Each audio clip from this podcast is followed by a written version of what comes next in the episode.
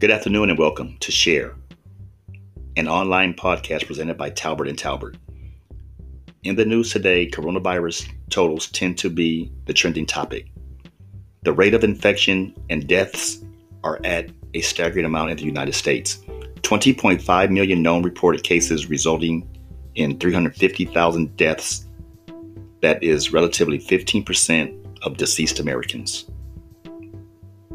California has seen a surge in uptick in cases with 2.4 million cases, resulting in 25,542 deaths.